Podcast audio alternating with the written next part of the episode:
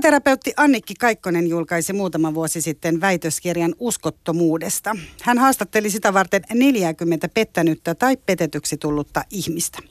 Hänen mukaansa 2000-luvulla pettäminen ja syrjähyppyt ovat alkaneet arkipäiväistyä, mutta suhde uskottomuuteen on silti ennallaan. Eli, eli kyllä me edelleen jollain tavalla se tuomitaan. Mutta miksi me siis petetään ja tullaan petetyksi suhteessamme? Mistä tarve kertoa ja onko se vika aina siinä pettäjässä? Pääseekö sitten loppujen lopuksi koskaan yli tai voisiko se olla jopa tarvittava herätys?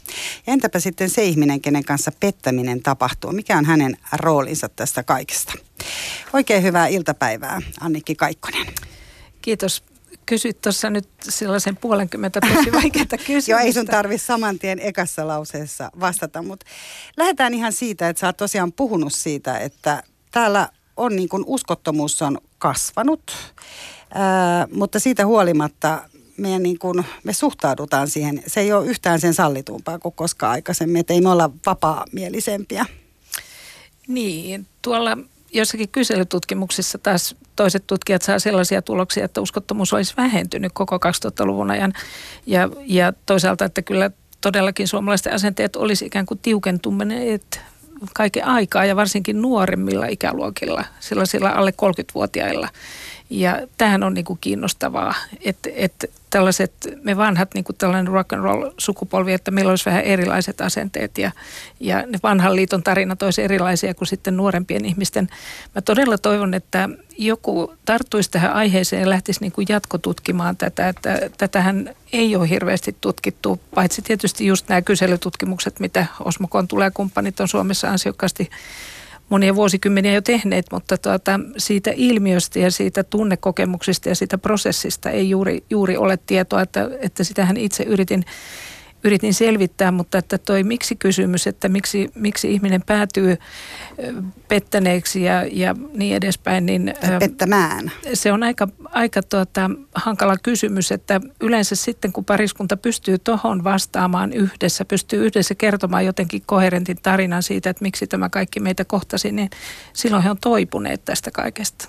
Että se on yleensä sitten Niin vasta merkki. siinä vaiheessa. Niin. Et se, se vaatii aika paljon erilaisten niin kuin ajanjaksojen päivittämistä, että mitä samaan aikaan toisaalla, kun samaan aikaan toisaalla jotain muuta. Ja, ja eh, yleensä siinä niin kuin tullaan aika nopealla eh, forsella käsitelleeksi sitten myöskin kaikki, kaikki sellaiset asiat, mistä ei ole koskaan puhuttu. Että monet, monet sanoo, että he on niin viikossa puhuneet enemmän kuin monessa vuodessa. Ja, ja se voi nimenomaan olla sitten se, joka niin kuin vipuaa sen suhteen jotenkin uudestaan vielä, vielä elpymään. Mutta että, Eli me ei voida varmaan joka tapauksessa mm. sanoa, että vika olisi aina siinä, joka pettää. Jos nyt ei puhuta ei. mistään kroonisesta mm. pettäjästä, vaan puhutaan mm. ihmisestä, joka päätyy tekemään tällaisen liikkeen. Ja jos niin kuin, tietysti siinäkin on varmaan paljon eroja, että onko se, onko se äh, ihminen, joka tekee sen niin työpaikan pikkujouluissa vaikka kerran tai, tai tekee sen jossain tilanteessa kerran, taikka se, että jos hän ajautuu suhteeseen. Tuossa alussa mä puhuin tästä italialaisesta, tämä oli siis yksi esimerkki, vaan italialaisessa aamuohjelmassa haastellaan paljon erilaisia terapeutteja, erilaisia mielipiteitä, mutta tämä, tämä miespuolinen terapeutti siinä oli selkeästi niin kuin sitä mieltä, että, että tässä on kuitenkin kysymys tästä niin kuin, kahden ihmisen välisestä suhteesta, jossa oikeastaan tämä rakastajatar tai rakastaja oli, tavallaan hänen roolinsa oli hyvin pieni. No tota, näissä mun syvähaastatteluissa, kun jos sieltä niin kuin kokee, niin kuin kokoaa sitä, että miten, miten ihmiset mulle kertoivat sitä, että miksi tämä kaikki tapahtui, niin sieltä oikeastaan tuli, tuli tällainen aika iso ryhmä, kun että siksi, koska minun tai mun puolisoni perhetausta on se, mikä se on se oli, se oli yksi ryhmä. Mut tietysti, Eli mitä se tarkoittaa? Ää, niin se, että siellä voi olla sellaisia käyttäytymismalleja, siellä voi olla sellaisia niin kuin toimintatapoja, josta se jotenkin ikään kuin juontuu. Siellä voi olla ylisukupolvisia traumoja, jotka, jotka jotenkin aiheuttavat. Sitten siellä oli tällaisia syitä kuin, että, että oma tai puolison työuupumus, opiskelu, ikävaihe, kaveripiiri, matkatyö, kaikki tällaiset, ne on ihan tyypillisiä. Mutta sitten ihan ruuhkavuodet, pienten lasten kuvio, että et sehän, sehän oli aivan ilmeistä, että se, mulla oli ylitarjontaa tähän tutkimukseen tarinoista, jotka liittyi tähän tähän petetyksi tullut pienten lasten vanhempi teemaan. Joka oli usein siis se oli se, se oli se tyypillisin suomalainen Ja se tarina. oli nainen. Usein. Se voi olla myöskin mies, mutta että yleisimmin nainen. Sitten toinen, toinen huippu oli tämä, tämä tyhjän pesän vaihe siinä vaiheessa, kun lapset on, lapset on jo aikuistuneet ja aikuistumassa. Että se näyttää, näyttää jotenkin altistavan ja myöskin omien vanhempien menetys. Nämä, nämä niin kuin tavallaan se toinen, toinen pää siellä, siellä niin kuin parisuhteen aikajanalla. Että tämän, tämän tyyppisiä sieltä löytyy, mutta tuota, ei, ei ne silti niin kuin selitä kaikkea. Että... Mutta onko se sellainen, Anniki Kaikkonen, tarkoittaako se vähän sitä, että sä lähdet, sun on jonkunlainen ää, kriisi, jos nyt ajatellaan, ää, mennään vielä tuohon niin jos nyt ei ole tyypillistä tapausta, mutta että otetaan nyt joku esimerkkitapaus, mutta jos ajatellaan vaikka tätä, että lapset on muuttanut pois kotoa ja, ja sulla on niin kuin tyhjä olo ja, ja elämänvaihe on niin kuin erilainen. Onko se semmoinen, että siinä, sen sijaan, että menisi itse vaikka terapeutin pakeille tai hankkisi jonkun uuden niin kuin harrastuksen, niin sit sä lähdet hakemaan jotain, sieltä, jotain niin kuin helpotusta itsellesi jostain ulkopuolelta?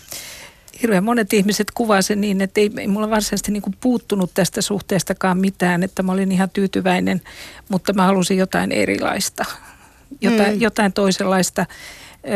Sitten sit on nykyisin, nykyisin ja aina ennenkin on ollut tapana myöskin, että ihan onnellisissakin suhteissa saatetaan harrastaa yhdessä useita suhteita tällainen swingers-kulttuuri, se on Suomessakin olemassa, mutta ei kukaan ilmoittaudu, että harrastanpa tällaista tai harrastan puolisoni kanssa tällaista.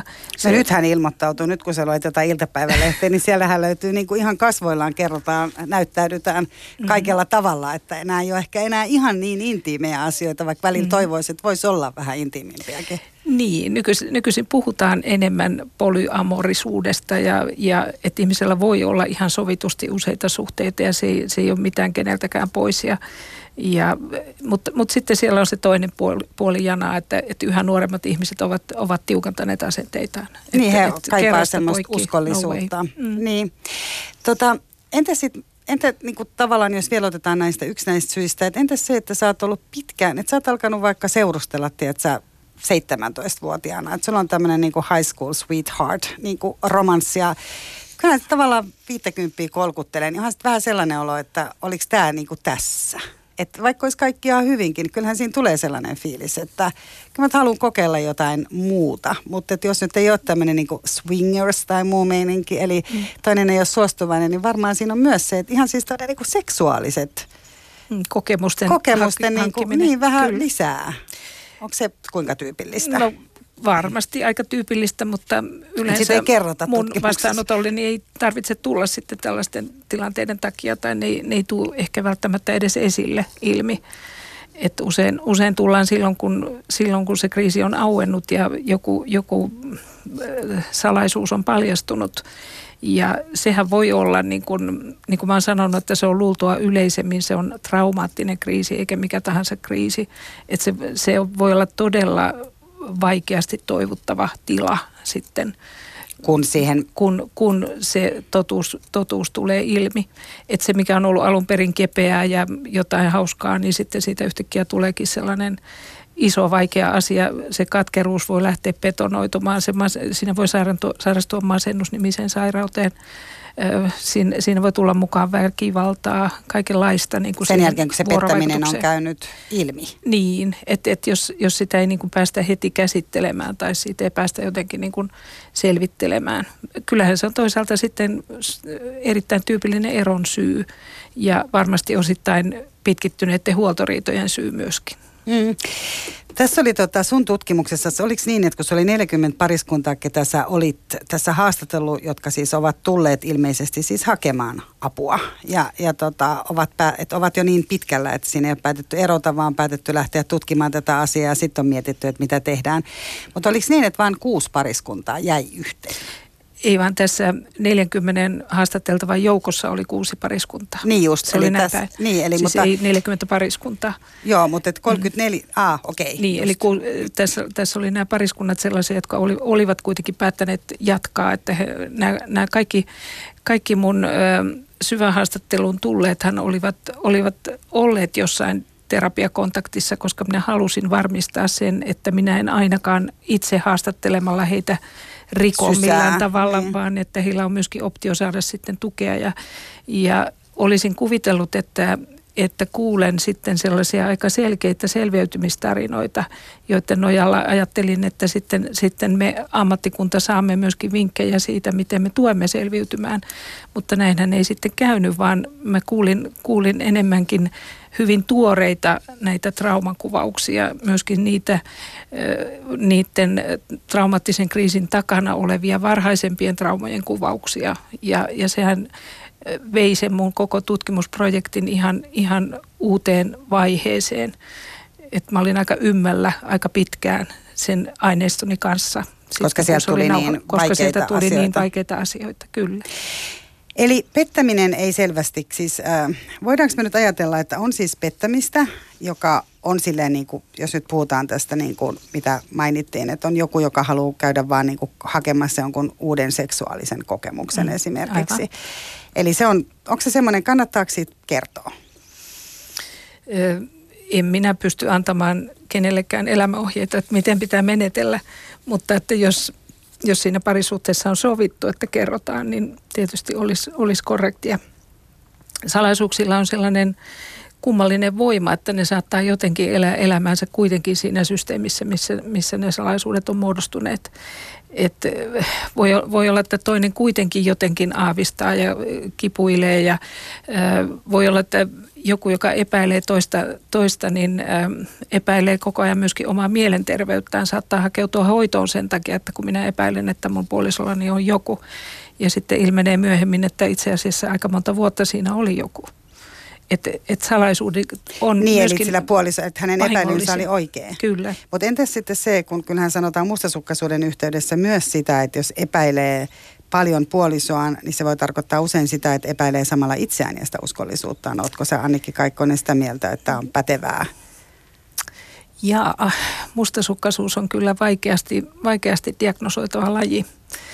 Joo, ja siitä me puhutaan toiseen kertaan, mm. mutta mä mietin, että sitä vaan niin kuin sanotaan helposti, että jos toisen uskollisuutta epäilee, niin katsopa peiliin, että, että kannattaako kuitenkin niin kuin tarkkailla mm. niitä omia niin, toimia. se on vanha suomalainen sanonta jotenkin, että varastoista varkaksi epäilee tai mm. jotain tällaista. Mm. Äh, tästä tulee paljon pidempi keskustelu kuin mihin meillä on aikaa, jos, jos me lähdetään tuohon. Tohon, tota, Tämä on kyllä tämä uskottomuus sellainen aihe, joka niin kuin pakenee kaikkia määritelmiä, että jos sitä yrittää niin kuin jotenkin päin määritellä, niin sitten yhtäkkiä toinen, toinen näkökulma löytyy, joka kumoaa sen edellisen. Hmm. Et se, se on äärimmäisen vaikeasti määriteltävä aihepiiri. Mutta sanotaan nyt, että esimerkiksi äh, katsoin viikonloppuna semmoista sarjaa kuin State of Union, joka alkoi tuolla HBOlla. Ja siinä esimerkiksi pari, se on sarja, missä pariskunta menee äh, parisuudeterapiaan sen jälkeen, kun nainen, puoliso, nais, nainen on pettänyt miestään yhteensä neljä kertaa ollut sängyssä toisen miehen kanssa ja hän perustelee sen sillä, että hän meni sinne, koska mies kärsi masennuksesta ja ei halunnut häntä seksuaalisesti. Ja hän, hän niin kuin kaipasi sen. Kuinka yleistä on esimerkiksi se, että, että on tosiaan, tai onko se mitenkään niin kuin selitettävissä, kuinka yleistä se on, että, että ihminen ei tule tyydytetyksiin parisuhteessa myöskään sillä tavalla, että on tätä haluttomuutta. Tästä ihan vähän aikaa sitten nimittäin nostossakin puhuttiin, niin haluttomuutta on tosi paljon. Mm. Että onhan se parisuude, onhan se myös semmoinen, eikö parisuude ole kuitenkin sellainen niin kuin diili, missä voi myös sopia sen, että se eroaa muista suhteista sillä, että siellä on myös niin kuin seksiä. Ja sitten jos toinen kieltäytyy seksistä, niin mitäs sitten? Niin, mitäs tavallinen postmoderni ihminen tekee nykyisin. Kyllä, kyllä postmoderni ihminen haluaa olla onnellinen. Että jostain, jostain sitten haetaan joku korvaava kokemus helposti, mutta tuota, sen voi tietysti hoitaa niin monella tavalla. Että en, en lähtisi tässä niin kuin mihinkään moraliteettiin, että, että tuota, miten, miten siinä pitää toimia. Ihmisillä on monia, monia hyvin luovia ratkaisuja tällaisiin tilanteisiin ja aina kaikesta voi neuvotella. Mutta että kyllä, kyllä toi haluttomuus on tietysti se on, se on yhä nuorempien pulma. Niin ja se on niin selkeästi muuttunut myös tässäkin. Oli tässä HBO-sarjassa oli nimenomaan mm. se, että mies oli siinä nyt haluton. Että, Kyllä, että sillä tavallahan me puhumme myös, ehkä me vihdoin puhumme tästä aiheesta, mm. eli, eli se nousee niin kuin esiin. Mutta että sä mainitsit jo ton, että nykyihmisellä on oikeus olla onnellinen. Niitä näin, näin keskimäärin ajatellaan ja seksuaalisuus ajatellaan myöskin sellaisena niin kuin, ö, osa, osana sellaista kaikkea, mikä on terveellistä. Että on terveellistä se hyvä liikuntaa ja, ja näin edespäin, niin se, se on niin kuin ikään kuin sellaista. Ihmisen perusoikeus perus, niin sanotusti. Perusoikeus, joo, joo noin voisi sanoa.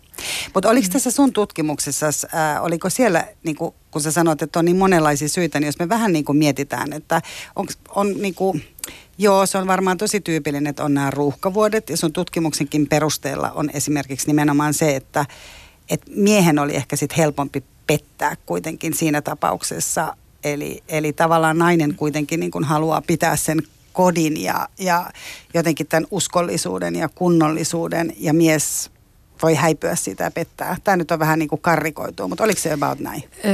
Ei se ole kauhean karrikoitua, että kyllä, kyllä niin kuin siellä, siellä tarinoissa jotenkin naiset näyttävät pitävän niin kuin tehtävänään huolehtia koko perheen ihmissuhteista ja niin kuin huolehtia siitä parisuhteen onnellisuudesta myöskin. Että se mallitarina siitä onnellisesta parisuhteesta ja perheestä on ja, ja naiset näyttävät myöskin palaavan siihen mallitarinaan sitten sen jälkeen, kun he ovat toipuneet pettymyksistään tai eroistaan. Ja tota, niin kuin toistamaan jonkun toisen niin, kanssa sen. Et, joo.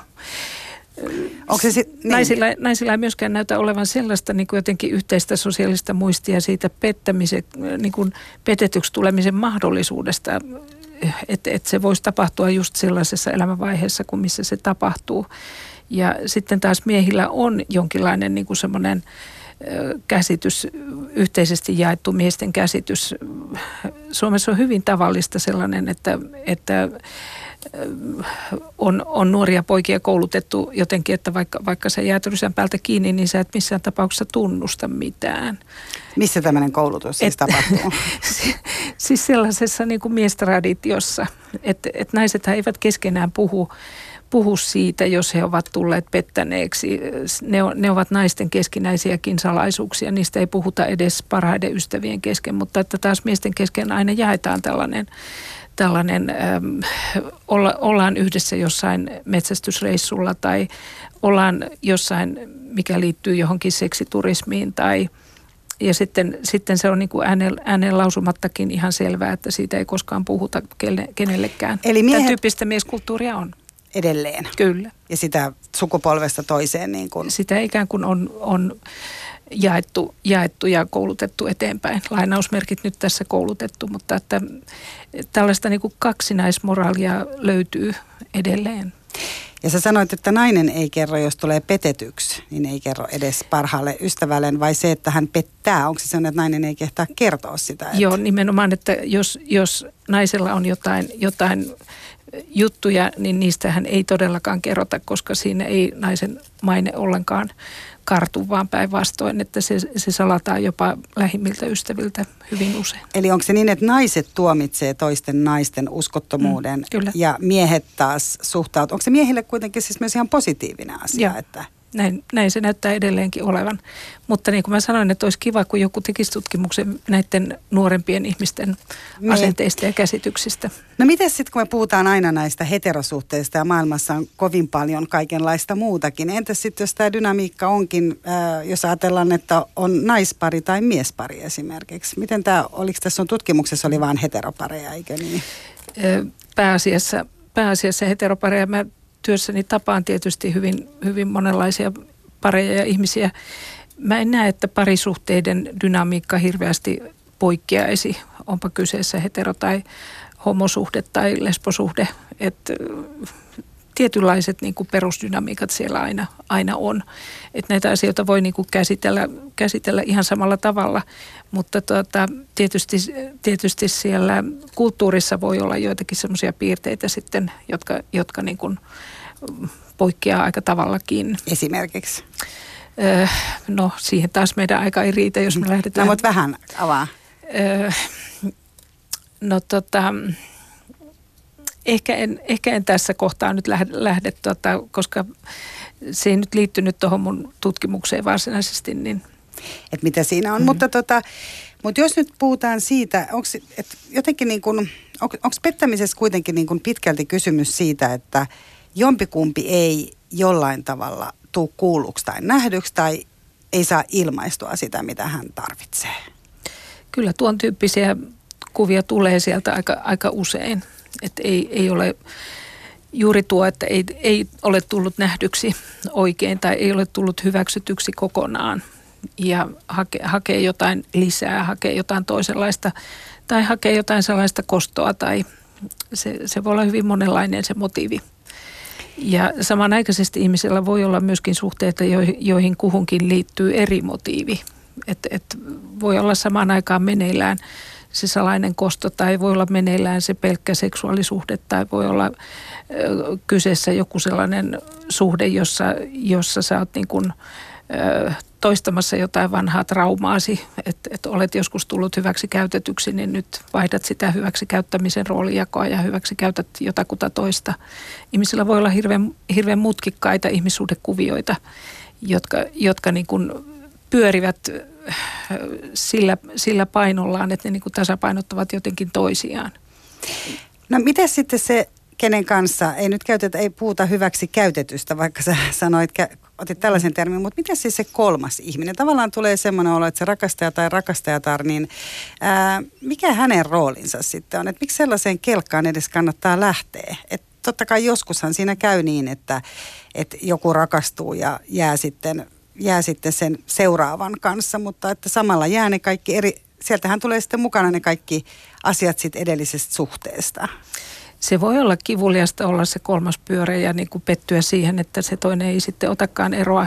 Mutta sitten on hyvin paljon myöskin niitä tarinoita, joissa, jossa arvioidaan, että minulle riittää puolikas. Mä oon ihan tyytyväinen tähän kuvioon. Mun ei tarvi jakaa sitä arkea. Tämä, tämä sopii mulle aivan hyvin on hirveän monia, monia tarinoita kolmannesta pyörästä, että multa on toivottu kirjaa tästä kolmannen pyörän näkökulmasta, mutta en, en ole ehtinyt siihen paneutua, että toivottavasti joku, joku lähtisi tähän, tähän teemaan. Et siitä, on, siitä on joskus menneinä vuosikymmeninä yritetty kirjoittaa, mutta että aika ei ole jotenkin ollut kypsä, että, että, että siihen tulee heti sellaiset asenteet ja kaikenlaiset, ei, ei kukaan halua tulla oikein niin kuin omalla tarinallaan esiin se on, se on hyvin arka paikka. On vielä paljon tällaista vaiettua meillä maassamme näistä aiheista. Mm. No nyt me onneksi täällä nostossa Anniki Kaikkosen kanssa muun muassa näitä avaamme. Ja tota, välillä tosiaan tulee mieleen, että, että kuitenkin näistä asioista ihan hirveästi niin kuin lehtienkin palstoilla ja radiossa ja muuta puhutaan. Että tavallaan onko se sitten niin, että me puhutaan aika pinnallisesti eikä mennä sitten sinne tarpeeksi syvälle, koska tuntuu, että aika avoimesti kuitenkin ihmiset kaikenlaisia kokemuksiaan niin kuin tuntuvat jakavan. mm. Mutta kolmas pyörä, olen samaa mieltä, että nyt kun rupeaa miettimään, niin sellaista ei kovin helposti, sellaista tarinaa ainakaan mm. niin kuin kuvalla ja nimellä löydy. Mutta sä sanoit, että kolmas pyörä lähtee etsimään siitä, voi lähteä etsimään vaan, että riittää. Että mulle riittää se, että mun luona käydään tiistai-iltana tai, tai käydään vaan niin kuin kävellään vaan pimeässä, eikä sielläkään niin kuin käsikädessä. Mutta onhan niissä usein myös se, että siellä myös se kolmas pyörä toivoo jotain syvempää tai toivoo jotain enemmän. Mä en tiedä, onko tämä nyt sitten taas niinku sukupuoli, miten sukupuoli siihen vaikuttaa? Mm, tietysti aina, aina ajatellaan, että se kolmas pyörä on nainen, mutta se, se voi Näinhän hyvin... se ei aina ole. Niin, ei se, ei se näinkään ole on paljon, on paljon mone, ja monenlaisia traagisia tarinoita, mutta on paljon sellaisia ikään kuin tasapainossa pysyviä, että ikään kuin joltakin avioerolta vältytään, koska siinä on koko ajan se tasapainottava kolmas pyörä, joka, joka säilyy ikään kuin salaisena. Että et jollakin häijyllä tavalla joku, joku niin kuin tasapaino ja homeostaasi säilyy. Että tota, se, se voi olla joskus tarkoituksenmukaista myöskin, myöskin silloin, jos puolisolla on joku pitkäaikainen vakava sairaus ja on vaikka jopa sovittu, että sitten jos näin kävisi, niin silloin sulla on mahdollisuus suuntautua johonkin toiseen. Tai että se voi myöskin niin kuin auttaa jotakuta omaishoitajaa jaksamaan suorastaan tai ö, on hirveän monenlaisia kuvioita, mihin se liittyy. Että nämä, ei ole ollenkaan sellaisia jotenkin niin kuin joko tai asioita, vaan nämä on aina semmoisia sekä että kysymyksiä näihin, on aina hirveän monia näkökulmia. Mm. Mutta, tota, mutta siis se on nyt selvää, että ihminen voi silti, vaikka hän on siinä parisuhteessa, niin hän voi niin kuin rakastua. Hän voi kokea suurta intohimoa ja rakastua, mutta kannattaako sitä tunnetta sitten uskoa? Mitä mieltä oot Annikki Kaikkonen? Vai onko se vaan semmoinen, että nyt mä oon ollut tässä 25 vuotta tässä samassa ja nyt tuli toi ihana ihminen tohon, joka näkee juuri nämä puolet minusta. Ja... Niin, en, en pysty tuota, am, ammatikseni enkä, enkä ihmisenäkään sanomaan kenellekään, että älä tee näin tai tee näin. Että kyllä jokaisen on ihan itse ne omat ratkaisut sitten tehtävä. Mutta onko niin, että kun äh, ihminen, jos on siis tosiaan tämä kolmas tai on, on uskoton, niin jatkuuko usein ne suhteet sitten äh, kuitenkin sen, vai onko se vaan sitten tosiaan se semmoinen niin signaali, että nyt tässä meidän suhteessa ei asiat toimi sun kokemuksen perusteella? Mm. Neuvoja ei tarvitse antaa. No se on, se on aika pitkä se jana, että siellä toisessa päässä on nämä äärimmäiset traumakokemukset ja nämä pitkittyneet kärsimykset. Ja siellä toisella puolella on sitten ne sellaiset hyvin keveät yksittäiset syrjähypyt, jotka ovat pelkästään seksisuhteita. Mutta silloinhan ei mennäkään mm. välttämättä, niin. suunnitellaan naimisiin menoa sen seuraavan niin, kanssa. Mutta mut se, että mill, milloin sitten jotenkin on niinku tunteista kysymys ja milloin se on vakavaa, niin kuka sitä pystyy, millä mittarilla sitä pystyy mittaamaan, että minkä vahvuisia ne tunteet ovat, että, että tota, ei ihmiset, yleensä kun ihmiset tekee isoja elämänratkaisuja, niin eihän he tee niitä järjellä, vaan he tekee ne suurella tunteella. Että tota, siinä voi sitten tehdä virheitäkin, mutta ihmiset on ihmisiä. Ihmiset tekee myös virheitä. Mutta jos mä ainakin Kaikkonen nyt tässä vähän kiteytän, niin tulee semmoinen olo, että ihmiset ää, hakeutuvat uskottomuuteen monenlaisten eri seurausten kautta, mutta joka tapauksessa on asia, joka heilauttaa koko sitä parisuhdetta. Ja kun tullaan terapiaan, jos päädytään terapiaan sen jälkeen, niin se kertoo, että siinä on molemmilla ollut joku tarve johonkin. Eli tavallaan niin kuin syy ei ole aina siinä uskottomassa ihmisessä, vaan tavallaan niin kuin molemmat joutuu katsomaan peiliin. Ja sitten kun tullaan esimerkiksi sun pakeille, tullaan terapeutin vastaanotolle, niin sitten ruvetaan tutkia sitä kaikkea. Ja, ja sieltä nousee monenlaisia erilaisia asioita, mutta tämä voi olla myös niin kuin parantava asia sen suhteen kannalta. Eli sen sijaan, että toinen pakkaisi laukkunsa ja sanoi, että nyt mä lähden ja jätän sut, niin tavallaan tämä voi olla samantyyppinen hätähuuto. Onko ymmärtänyt nyt oikein? Kyllä mä että puhuminen on aina se punainen lanka näissä asioissa, että ei, ei näistä, näistä kriisistä pääse yli eikä ohi, vaan niiden läpi pitää mennä. Tätä mä oon yrittänyt korostaa, että, että pitäisi uskaltaa avata ne, avata ne asiat niin kuin riittävästi ja, ja kun on kerrottu riittävästi sitä tarinaa siitä, että miksi tämä kaikki tapahtui, niin kyllä se yleensä, yleensä sitten on jo selvinnyt. Mutta että siihen voi mennä, mennä pitkäkin aika. Siihen voi mennä vuosi, kaksi, kolme. Nämä voi olla joskus pitkiä prosesseja, kun niihin lähdetään. Mutta anteeksianto voi olla mahdollinen. Sekin. Se on yksi, yksi osa sitä prosessia usein. Siellä on, siellä on monia he, erittäin isokokoisia tunne, tunnekokonaisuuksia käsiteltävänä. Syyllisyys, häpeä, viha, raivo, ihan mitä vaan. Ihan noita ihmisen mm, perustunteita. Ihan perusjuttuja. Pitäisi ainakin Kaikkonen, jos tämmöinen asia on tapahtunut ja parisuhteella, tota, pariskunnalla on lapsia, niin pitääkö lapsilta kätkeä tällainen asia, että jos äiti tai isä siellä kokee suurta vihaa ja näitä tunteita sen takia, että toinen on ollut uskoton ja on päädytty sitten vaikka eroon.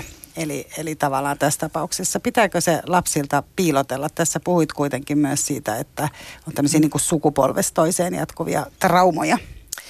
Tätä, lapsille täytyy tietysti varustaa sellainen selitys näihin tapahtumiin, kuin minkä, minkä, mitä niin kuin sen ja sen ikäinen lapsi pystyy ymmärtämään. Ja tota, usein riittää se, että kerrotaan, että tämä ei ole nyt teidän syy tai että me aikuiset tässä nyt riidellään, mutta me selvitetään, me haetaan apua tähän asiaan. Ja on hyvä, että lapsille kerrotaan vasta sitten, kun aikuisetkin tietävät, että mitä tästä seuraa. Että, että, että lapset kysyy usein hyvin konkreettisia asioita, että, että, että muuttuuko mun koulu nyt ja, ja tuota, saanko mä tämän ja tämän mukaan sitten sinne toiseenkin kotiin. Tai ä, lapset voi olla huolissaan monista sellaista asioista, mitä, mitä aikuiset ei ymmärräkään. Et ei, lapsi, ei lapsille tarvitse kertoa koko sitä raadollista asiaa ja lapsille ei missään nimessä pitäisi mustamaalata toista vanhempaa, niin, vaikka se olisi tehnyt mitä tahansa se toinen vanhempi niin pitäisi pyrkiä jotenkin hakemaan sitä lapsen etua ja lapsen tulevaisuutta. Että Eli lapsen ei tarvitse välttämättä tietää, että mm-hmm. vaikka suhde päättyisi sen takia, että isä tai äiti, tai siis vaikka äidit ja äidit tai isät ja isät, että toinen on ollut uskoton, niin lapsen ei tarvitse välttämättä sitä tietää, varsinkaan jos ei se aiheuta mitään sellaisia muutoksia, että tämä uusi ihminen odottaa siellä. Silloinhan musta maalataan myös sitä Joo. kolmatta se, se joskus, joskus on saattanut löytyä jonkun, jonkun uskottomuuskuvion takaa, että siellä on tämän, tämän pettäneeksi tulleen jompikumpi vanhempi ollut myöskin pettäjä joskus, mm. joskus takavuosina, jolloin tämä lapsi on liittoutettu tähän samaan salaisuuteen ja hän on niin kuin, tavallaan niin kuin päässyt, päässyt niin kuin liian paljon osapuoleksi siinä, siinä oman vanhempansa auttamisessa, että lapsen ei pitäisi koskaan joutua niin kuin oman vanhempansa vanhemmaksi tällaisessa hätätilanteessa, vaan että sitten vanhemmilla pitäisi olla muuta verkostoa, mistä he saa sen tuen ja avun.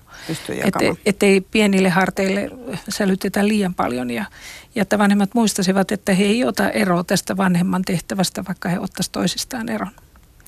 Hyvä. Lämpimästi kiitoksia Annikki Kaikkonen. Tässä oli uskottomuus puolessa tunnissa kiteytettynä.